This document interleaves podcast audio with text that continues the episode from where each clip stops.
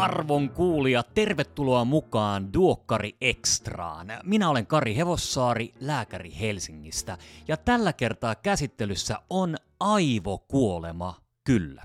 Mitä lääkärin tulisi huomioida, kun tilanne on lohduton ja loppu vaikuttaa väistämättömältä? Ja tästä mun kanssa on keskustelemassa etäyhteyden välityksellä neurologian erikoislääkäri Kirsi Rantanen. Kirsi, tervetuloa. Kiitos Kari, tosi kiva kun pyysit mut keskustelemaan tästä elinluovutusaiheesta. Mä oon tosiaan neurologian erikoislääkäri, niin kuin Kari tuossa jo mainitsikin, Joo. ja nyt vuoden alusta toimin myös HUS, eli luovutustoiminnan vastuulääkärinä. Mä olen 20 vuotta hoitanut pääasiassa tällaisia akuutteja neurologisia potilaita. Ehkä voisi sanoa aivokatastrofi potilaita meillä on päivystyksessä ja toiminut tehokonsulttina. Ja, ja tietysti näissä yhteyksissä sitten paljon ollut hoitamassa ja tunnistamassa näitä potentiaalisia elinluovuttajia myös. Okei. Ja nyt sä oot kirjoittanut siis äh, ihan juuri nyt on ilmestynyt äh, aikakauskirjan toinen numero vuonna 2022, ja sä oot kirjoittanut siihen erittäin hyvän artikkelin, tai siis katsauksen valmistautuminen aivokuolemaan. Ja, tota, ja siitähän me nyt puhutaan, eikö niin?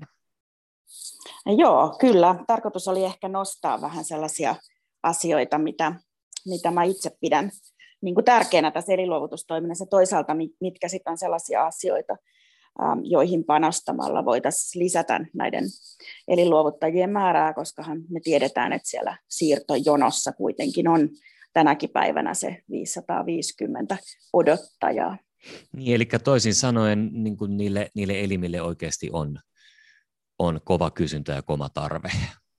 Elimille on tarvetta ja, ja valitettavasti siellä siirtojonossa sit myöskin äm, potilaat joskus kuolevat ja, ja elimistä on pulaa. Ja, ja, ja tietysti tästä täytyy aina mainita, että lääkärin aina toivoo, että, että kaikki potilaat parantuisi, mutta että ihan yhtä tärkeää toisaalta on, että sit kun se ennuste on lohduton, niin mikäli potilas soveltuu potentiaaliseksi eri luovuttajaksi, niin kaikki päivystävät lääkärit ja teho-osastoilla työskentelevät muistaisi myöskin tämän elinluovutusmahdollisuuden, ettei näitä potilaita sitten tavallaan turhaan menetetä.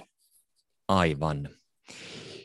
Tota, ja, ja sittenhän siis tämä on ihan itsestäänselvyys, minkä mä sanon ääneen, mutta että niin kun kaikkien elimet ei sovi kaikille. Joo, eli mä, mä itse tavallaan toimin elinluovutuspuolella neurologina ja, ja niin kuin meidän tehtävä on tunnistaa näitä potilaita ja hoitaa heitä, keskustella läheisten kanssa ja myöskin sitten tietysti mikäli tilanne on sellainen, että elinluovutusta harkitaan, niin, niin antaa niin kuin riittävästi informaatio elinluovutus- ja elinsiirtotoiminnasta. Mutta ihan eettisistä syistä niin äm, elinluovutus ja elinsiirtotoiminta on tavallaan sillä tavalla aivan eriytyneet, että meidän luovutuspuolen lääkärit ei tehdä mitään päätöksiä siitä, ovatko elimet soveltuvia tai, tai keille elimet sitä allokoidaan. Että Aivan. Kaikki nämä asiat on sitten elinsiirtokirurgien päätösvallan alla, ihan eettisistä syistä.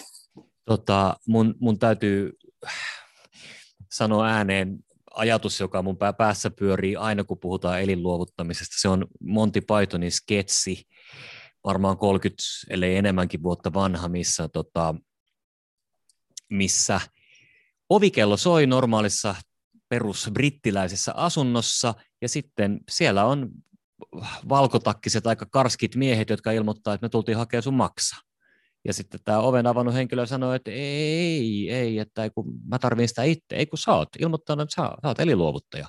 Niin, niin, mutta mut, eikö se ole vasta kuolema jälkeen, ei kun se maksaa, tarvitaan nyt ja sitten häneltä, häneltä viedään elimet siinä. Ja, ja tota, mä en tiedä, miten paljon tämä on vaikuttanut ihmisten mieli, mielikuviin elinluovutuksesta, mutta et näinhän, näinhän se ei missään tapauksessa ole, että jos, jos ilmoittautuu elinluovuttajaksi, niin silti sut pyritään pitämään hengissä mahdollisimman pitkään, ja siinä tilanteessa, kun toivoa ei enää ole, niin elinluovutusta harkitaan ehkä oli niin hyvä, että saatiin tavallaan esiin tuonkin tonkin pointin. Meillähän alkaa Suomessa myöskin potilasmateriaali olla aika tavallaan monikulttuurista ja, ja monilla ihmisillä voi olla kokemusta sellaisistakin esimerkiksi maista, jossa elinluovutustoiminta ei ole niin hyvin lailla ja asetuksilla Joo. Niin kuin säädelty kuin Suomessa. Että tavallaan yksi asia, mitä me aina pyritään täällä potilaille ja omaisille korostamaan, on se, että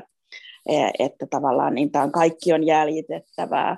Fimea valvoo eli luovutustoimintaa ja luovutuspuolen lääkäreiden ja siirtopuolen lääkäreiden toiminnat on just tämän allokoinnin ja muun osalta eriytyneet. Ja, ja kaikista tärkeintä on aina se, että pyritään hoitamaan potilasta ja tekemään kaikki mahdollinen potilaan eteen. Ja äm, elinluovutus on sitä asia, jota harkitaan sen jälkeen, kun potilaalla ei ole ennustetta.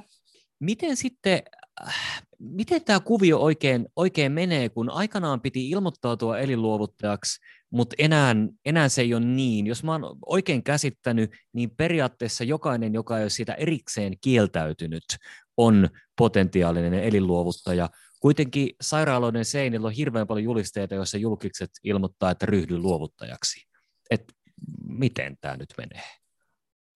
No, tota, Suomessahan vuonna 2010 otettiin käyttöön oletettu suostumus. Joo. Ja, ja se käytännössä tarkoittaa sitä, että ää, jokaisen ää, potilaan kohdalla, mikäli tilanne on sellainen, että ennustetta ei ole ja potilaalla on jonkinlainen aivokatastrofi, useimmiten ehkä tämmöinen iso aivoverenvuoto, ajatellaan, että aivoverenkierron pysähtyminen on, on mahdollista, niin, niin potilasta voidaan niin kuin harkita elinluovutukseen, mikäli hän ei ole sitä eläessään vastustanut esimerkiksi Joo. kertomalla läheiselleen asiasta. Eli toisin sanoen eliluovutuksen voidaan edetä, jos keskustelussa läheisten kanssa äm, ei tule erityisesti esiin, että potilaalla olisi ollut jotakin elinluovutusta vastaan.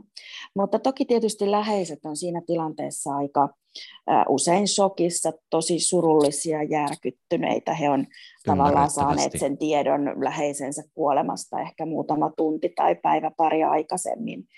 Niin tavallaan tämä oletettu suostumus musta helpottaa sitä läheisten asemaa siinä mielessä, että heidän ei tarvitse tehdä mitään varsinaisia päätöksiä, vaan lähinnä vaan tuoda sen potilaan kantaa esiin siinä tapauksessa, että potilas ei ole tehnyt esimerkiksi omakantaan eli luovutustahtoa. Mutta kaikista yksinkertaisintahan se tosiaan on niin, että potilas itse silloin, kun kaikki on ihan hyvin, joko kertoo läheiselleen oman kantansa tai sitten laittaa esimerkiksi omakantaan merkinnän eli luovutustahdostaan, niin kuin esimerkiksi mä olen, mä olen tehnyt jo monta vuotta sitten. Mutta niin kuin sanottu, elinluovutuskorttejakin on vielä olemassa, mutta se ei ole sellainen asia, että me niin kuin halutaan jotakin paperia tai Joo. allekirjoitusta, vaan tässä, tässä riittää ihan se, että potilaan kaikkein läheisimmällä on se tieto, että joko että hän on ihan aktiivisesti halunnut ilmoittautua elinluovuttajaksi tai sitten, että hän on kirjannut sen tahdon johonkin, mistä se voidaan sähköisestä järjestelmästä saada esiin. Eli käytännössä niin kuin yksinkertaistaen, jos on yksin asuva ihminen, jolla ei ole omaisia, ja hänellä ei, ei ole mukana lappua, jossa lukee, että en halua elimieni, elimieni luovutettavaksi, niin hän on elinluovuttaja. Näin on. Ja, ja tietysti tuohon vielä, että mä nyt saatoin puhua omaisista, mutta että käytännössä toki potilas on voinut niin kuin yhteyshenkilökseen ilmoittaa jonkun muun läheisen. Ja, Aivan. Et keskustelemme sellaisen henkilön kanssa, joka on potilaan läheisin. Ja, ja sitten tietysti on, on tilanteita myöskin, joissa potilaalla ei ole, ei ole ketään läheisiä, ja silloin tietysti luovutukseen voidaan edetä. No minkälainen minkälainen ihminen on sitten niin kuin tyypillinen elinluovuttaja? Onko semmoista? Tai no, tarkoitan, tota- anteeksi, tarkoitan nyt siis, äh, tarkoitan, että niin, joka oikeasti siis päätyy tilanteeseen, että hänen elimensä päätyy uusiokäyttöön, jos näin voi sanoa. Joo, su- suurin osa elinluovuttajista on äm, aivoverenvuodon sairastaneita, ihan valtaosa.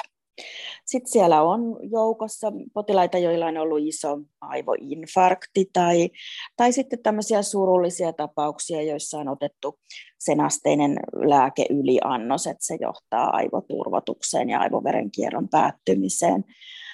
joskus elvytyksen jälkitilapotilaita tai, tai sitten esimerkiksi suisiditarkoituksessa hirttäytymisiä. Et nämä on tietysti kaikki tämmöisiä jo itsessään järkyttäviä tilanteita, mutta noin yleisesti ottaen niin tavallisin elinluovuttaja on ehkä verenpaine tautia sairastava yli 50-vuotias henkilö, joka saa massiivin aivoverenvuodon ja sen seurauksena aivoverenkierto sitten pysähtyy muutaman päivän kuluessa. Okei, mä oon siis, mä oon itse naivisti ajatellut, että, tota, että kun nuori mies hankkii moottoripyörän, niin se on varmin tapa sille, että siinä on tuleva elinluovuttaja. Mutta tota, No sulla on Kari ehkä vähän sellainen 70-80-luvun käsitys tästä, tästä aiheesta, että, et, että toki varsinkin aiemmin niin nuoret esimerkiksi just erilaisissa onnettomuuksissa vammautuneet oli niin kuin isompi osa. Nykyään elinluovuttajat on yhä vanhempia jopa yli 80-vuotiaita ja ikärajahan on 85 vuotta, että hyvinkin korkea nykyään. Ja, ja nykyään kun hyväksytään henkilöt, joilla on perussairauksia, esimerkiksi siellä saattaa olla verenpainetautia, diabetesta, ylipainoa, tai, tai jopa sairastettu syöpätaustalla, jos sen tavallaan hoidon päättymisestä on jo yli viisi vuotta. Eli käytännössä kriteerejä on monin osin lievennetty. Ja toki se johtuu siitäkin, että kun väestö ikääntyy ja, ja ihmisten elinajan odote koko ajan kasvaa, niin myöskin tavallaan siellä siirteitä odottavien listalla on enemmän ihmisiä, jotka on iäkkäämpiä ja joilla on perussairauksia. Tavallaan myöskin se, se siirtolistan profiili on vähän muuttunut. Mutta että tosi monenlaiset henkilöt voi, voi käytännössä päätyä elinluovuttajiksi. Ja tosiaan esimerkiksi ylipaino tai krooninen alkoholismi, C-hepatiittikaan ei ole enää este. Eli tavallaan tämä onkin minusta hyvä pointti, että et silloin kun, kun itse päivystäessä esimerkiksi tunnistaa tämmöisen mahdollisen elinluovuttajan, niin ei ollenkaan kannata itse tehdä sitä päätöstä jonkun tällaisen vaikka vanhan mielikuvan perusteella, mikä sullakin Kari vähän tuossa mm. oli, vaan silloin kannattaa soittaa sinne elinsiirtokoordinaattorille, joka päivystää 24 tuntia vuorokaudessa ja, ja tota kysyä, että sopisiko tämä. Ja, ja monesti aika suuri osa näistä sit soveltuu, että aina kannattaa soittaa. Ja tästä me päästään sitten siihen, niin kun, siihen seikkaan, mikä tuosta puhelusta voi seurata, että elinsiirtokoordinaattori sanoi, että joo, soveltuu. Jolloin sitten sillä päivystävällä lääkärillä onkin edessään se, että ilmoitetaan tästä omaisille. Ja se Ää, joo, ei taida ää, olla helppoa se. No, läheisten kanssa keskusteleminen tilanteessa, jossa potilas on kriittisesti sairas ja todennäköisesti kuolemassa ja sitten vielä tänne elinluovutusasian esiinottaminen, niin, niin se monesti koetaan vähän pelottavana. Ja jotta se olisi niin kuin helpompaa esimerkiksi nuorille lääkäreille, Joo. jotka ehkä on siinä tilanteessa ensimmäistä kertaa, niin me, me usein suositellaankin, että kannattaisi toimia niin, että jos on mahdollista, niin nuorempi lääkäri lähtee seniorilääkärin kanssa sit keskustelemaan, vähän niin kuin tavallaan näkee, miten, miten joku muu, jolla on enemmän kokemusta sen asian sitten tavallaan jo hoitaa.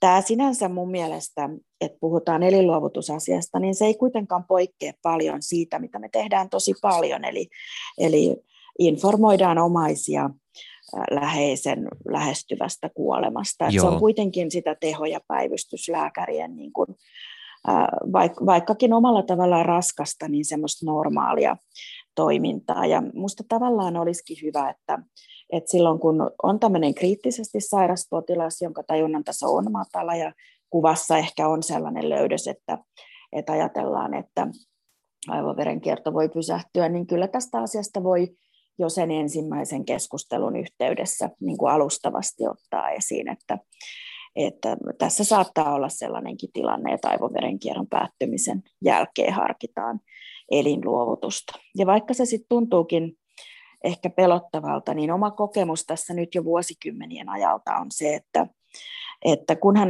läheisille niin kuin ensin kertoo kattavasti sen potilaan tilanteen ja ne tutkimukset, mitä on tehty ja sen, että on konsultoitu neurokirurgia ja pohdittu, onko leikkaushoito mahdollinen ja keskusteltu kollegion kanssa ja, ja tutkittu tavallaan hänet hyvin ja tällä perusteella todettu, että semmoista ennustetta toipumiseen valitettavasti ei ole.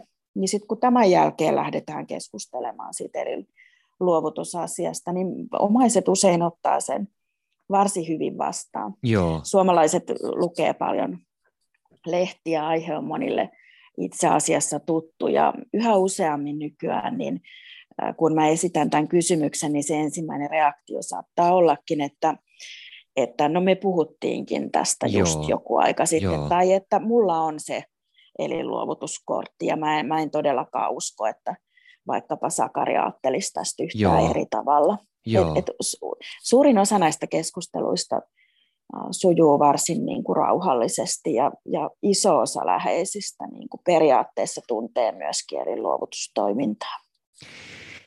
Mutta sitten, sitten tämä, ja se on, se on ihana kuulla, että se on noin, että se, se ei ole niin kuin sillä tavalla vaikea tilanne pääsääntöisesti, mitä voisi pelätä sen olevan. No se tilanne, se tilanne on vaikea. Se kun sä kuulet, että sun aviomies vaikka on löytynyt tajuttomana ja vuoto on niin suuri, että mitään ei voida tehdä ja hän, hän on kuolemassa, niin se, se tilanne on aina vaikea.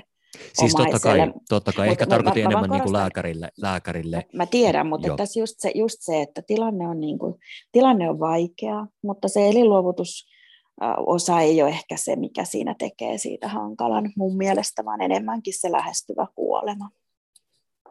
Näinpä, ja niin, toi tavallaan kiteyttää sen, että silloin kun elinluovutuksesta puhutaan, niin todennäköisesti potilas tulee kuolemaan hyvin pian. Näin neurologin silmissä niin usein on se tilanne, että potilas on todennäköisesti kuolemassa lähipäivinä. On sitten yksiköitä, niin kuin operatiivinen puoli, kirurgiset alat, jossa tavallaan niin kuin potilas ehkä sedatoidaankin, hän on syvästi nukutettuna siinä alkuvaiheessa ja tämmöisiä ennustepäätöksiä ei tehdä vielä siinä vaiheessa, niin silloin tavallaan sitten se varsinaisista elinluovutusasioista puhuminen ajoittuu niin kuin myöhäisempään ajankohtaan, mutta meillä, jossa se on tämmöinen jo alkuvaiheesta tiedossa oleva iso vuoto, jolle ei voi, voi tehdä mitään, niin silloin se keskusteleminen tulee tavallaan eteen nopeammin. Ja niin, kyllä potentiaalinen elinluovuttaja harvoin enää itse niin kuin havahtuu toteamaan, että, että kyllä, kyllä tästä olen, olen elinluovuttaja. No tota, joo, että tässähän tietysti kriteerinä on se, että tajunnan taso on matala ja Scale on yleensä siellä alle kahdeksan jo tulovaiheessa. Valtaosa näistä potilaista on hengityskoneessa, monet jo siis ensihoidon heitä tuodessa. Että potilaat on vaikeasti kriittisesti sairaita, he sijoittuu päivystyksestä useimmiten valvontaan tai sitten teho-osastoille. Eli, eli tavallaan potentiaalinen e-, elinluovuttaja ei tosiaankaan siinä tilanteessa niin kuin pysty itse ottamaan mihinkään enää kantaa. Ja, ja tämä on just yksi asia, minkä vuoksi mä kannustankin siihen, että kannattaa kirjata se oma tahto ylös silloin, kun on, on vielä hyvässä kunnossa, koska kyllä se hirveästi helpottaa niiden läheisten niin kuin tilannetta sit siinä, siinä vaikeassa tilanteessa, kun he sitten tietävät selkeästi sen läheisen ihan oman tahdon. Meillä on ollut nyt, kun meillä on nämä sähköiset järjestelmät, niin muutamia semmoisia tilanteita, että omaiset on ehkä kokeneet vaikeana miettiä, että mikähän potilaan kanta olisi, ja me on sitten onnistuttu palauttamaan se sieltä sähköisestä järjestelmästä, ja se on, se on musta hirveän hyvä tapa. Joo. Sitten tämä, mitä sä, sä jo sivusit tuossa aikaisemmin, että on, on erotettu päätöksenteko ö, siitä, siitä, että niin kuin, ketkä hoitaa ja ketkä, ketkä sitten niin kuin päättää elinluovutuksesta. Niin tota, eh, ehkä tätä voitaisiin vähän tarkemmin käydä läpi, että, että se, että joku on potentiaalinen elinluovuttaja, ei kuitenkaan automaattisesti tarkoita sitä, että hänestä tulee sellainen. Että, no potilaat yleensä ei toivu. Ei toivu. Mutta mutta heidän tilanteensa ei välttämättä etene aivoverenkierron päättymiseen, jolloin voidaan todeta virallisesti aivokuolema.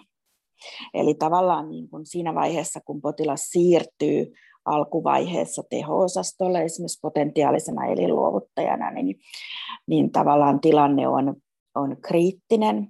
Ja sitten seuraavina päivinä odotetaan, lähteekö esimerkiksi aivoturvotuksen kautta aivoverenkierto päättymään, jolloin käytännössä potilaan tämmöiset neurologiset testit tehdään, aivorunko ei enää toimi, potilas ei reagoi kivulle, minkäänlaista vastetta pulssiin tai verenpaineeseen ei tule erilaisilla ärsykkeillä. Ja aivokuolemahan todetaan kahden lääkärin toimesta, eli Joo. neurologi tekee neurologiset testit ja anestesialääkäri tekee hengitystestin, jossa varmistetaan, että potilaalla ei ole lainkaan omaa hengitystä. Eli aivokuollut potilas on potilas, jolla aivoverenkierto on päättynyt ja ei ole lainkaan omaa hengitystä. Ja kaikki potilaat ei etene tähän tilaan, vaan voi, voi käydä esimerkiksi niin, että osa näistä aivorunkoheijasteista säilyy, potilas on syvästi tajuton, mutta ei kuitenkaan aivokuollut. Ja tällöin usein sitten muutaman päivän seurantaajan jälkeen, mikäli tilanne ei, ei etene, niin siirrytään saattohoitoon ja potilas siirtyy sitten vuodeosastolle, jossa pyritään huolehtimaan siitä, että omaiset saa olla paikalla ja on riittävä kivun lievitys tarjolla. Nyt ihan tämän vuoden aikana on aloitettu sitten myöskin tämmöinen DCDD-toiminta, jossa tavallaan ää, sitten myöskin tällaisen niin kuin sydänkuoleman jälkeen voidaan edetä elinluovutukseen. Se on sitten vähän niin kuin erilainen prosessi, Joo. mutta näillä potilailla sit usein on äm, käytännössä niin kuin, äh, heillä on hengitystuen ja sydämen toiminnan tuen niin kuin lääkkeellistä hoitotarvetta Joo. runsaasti. Ja, ja nämä on sellaisia teho-osaston potilaita, joita sitten äh, tunnistetaan joskus myös silloin, kun tavallaan odotellaan sitä aivokuolemaa ja joskus tosiaan on mahdollista edetä elinluovutukseen myöskin tätä kautta. Aivan. Mutta nämä potilaat tosiaankin, niin kuin sanoin, niin he ei toivu ja me ollaan ihan myöskin niin kuin rekistereistä katsottu sitä, että nämä potentiaaliset elinluovuttajat, että mikäli sitten tilanne ei etene aivoverenkierron päättymiseen, niin he kuitenkin saattohoidossa melko nopeasti sit menehtyvät sieltä teho-osastolta siirtymisen jälkeen. Aivan, eli kyllä tästä niin kuin kaikesta kuultaa se, että silloin kun jotakuta harkitaan elinluovuttajaksi, niin ei, ei siinä paljon toivoa enää ole. Ei, ja se on tietysti niin kuin tässä ajatuskin, että elinluovutus on asia, jota harkitaan, kun, kun potilaan ennuste on ihan täysin lohduton, koska niin kuin sanottu, ensin pyritään aina hoitamaan potilasta ja sitten jos se ei ole mahdollista, niin eli luovutus on sitten sen, sen jälkeen pohdinnassa oleva asia. Mitenkäs sitten, tota, koska käytännössä siis elin, elinluovuttaja tulee teho-osastolta ja Nytten olemme saaneet kaikista medioista lukea, että tehohoitokapasiteetti on, on täyttymässä ja viimeisen parin vuoden aikana siellä on aika paljon ollut koronapotilaita. Niin onko tämä vaikuttanut elinluovutus- ja elinsiirtotoimintaan? No, koronapandemia on tietysti vaikuttanut terveydenhuoltoon kokonaisuudessaan ja vaikka tässä pandemian aikana on ollut sit jaksoja, jolloin on ollut hyvinkin vähän ehkä niin kuin tartuntoja noin väestössä niin kuin ylipäänsä, niin teho-osastoillahan on ollut potilaita koko tämän, tämän jakson ajan. Ja, ja tällä hetkellä edelleen mutta sanotaan näin, että elinluovutus ja elinsiirtotoiminta on kuitenkin pääosan tästä ajasta toiminut varsin normaalisti. Määrät on kuitenkin tässä vuoden 2021 tilastoissa niin jonkin verran vähäisemmät ihan kaikissakin Pohjoismaissa kuin, kuin edeltävinä vuosina. Toki me tiedetään, että näissä on myöskin vuositasolla vaihtelua, mutta esimerkiksi tällä hetkellä niin vaikkakin tilanne on haastava ja teholääkäreillä on ollut todella raskaat pari vuotta takanaan ja ehkä tässä vaiheessa ei semmoista toivoa sen päättymisestä vielä hirveästi on näkyvissä, niin, niin eli luovutus- ja elinsiirtotoiminta kuitenkin normaalisti tällä hetkellä jatkuu. Se on hyvä kuulla. Kirsi, minusta tuntuu, että me on käsitelty tätä lainausmerkeissä lähestyvää aivokuolemaa ja elinluovuttamista aika laajalti. Tuleeko sinulle mieleen, mieleen jotain sellaista, mikä jäi sanomatta tai mikä olisi vielä niin kuin tärkeää kerrata? No, sanotaan, että tärkeimmät asiat on se, että aina kun hoidat kriittisesti sairasta potilasta, niin tavallaan elinluovutusasia tulisi kaiken muun ohella myös mieleen mahdollisimman varhaisessakin vaiheessa. Ja, ja tavallaan silloin, kun hoitoja lähdetään rajaamaan, toisin sanoen päätetään esimerkiksi siitä, että laitetaanko potilas jatkossa hengityskoneeseen, niin viimeistään tässä vaiheessa pitäisi myöskin tämä elinluovutusharkinta aina tehdä. Ja joskushan se voi olla tosi nopeaa. Voidaan havaita, että kaksi vuotta sitten potilaalla oli vaikkapa rintasyöpä. Se on vasta-aihe. Harkinta päättyi siihen. Mutta on paljon potilaita, joilla ei ole tällaista tarjoutuvaa vasta-aihetta, ja silloin ei kannata itse liikaa miettiä, vaan 24-7 on elinsiirtokoordinaattorin puhelin vastaa ja antaa sitten lisätietoa potilaan soveltuvuudesta, ja sehän on aina heidän päätöksensä se, se soveltuvuus. Ja sitten yksi asia, mikä on tärkeä, on vielä se, että kun puhutaan läheisten kanssa, niin on tosi tärkeää ymmärtää, että he on monesti kohdannut sen elämänsä hankalimman tilanteen ja kertoo aina huolellisesti se heidän läheisensä tilanne ja, ja se, että ennuste on, on lohduton. Ja vasta sen jälkeen, kun on riittävästi keskusteltu tästä ja itse potilaasta ja, ja kun me ollaan varmoja, että häntä ei voida enempää auttaa, niin sitten pohditaan eri luovutusasiaa. Hyvä. Se kiteytti hyvin sen, mitä me puhuttiin. Joo, Tota, kiitos Kari. Kiitos sulle. Kirsi Rantanen, kiitos, että sulla oli aikaa tulla juttelemaan Duokkari Extraan. Kaikkia hyvää ja, ja voimia. Kuin myös, kiitos paljon. Ja hyvät kuulijat, niin kiitos myös teille. Moi moi!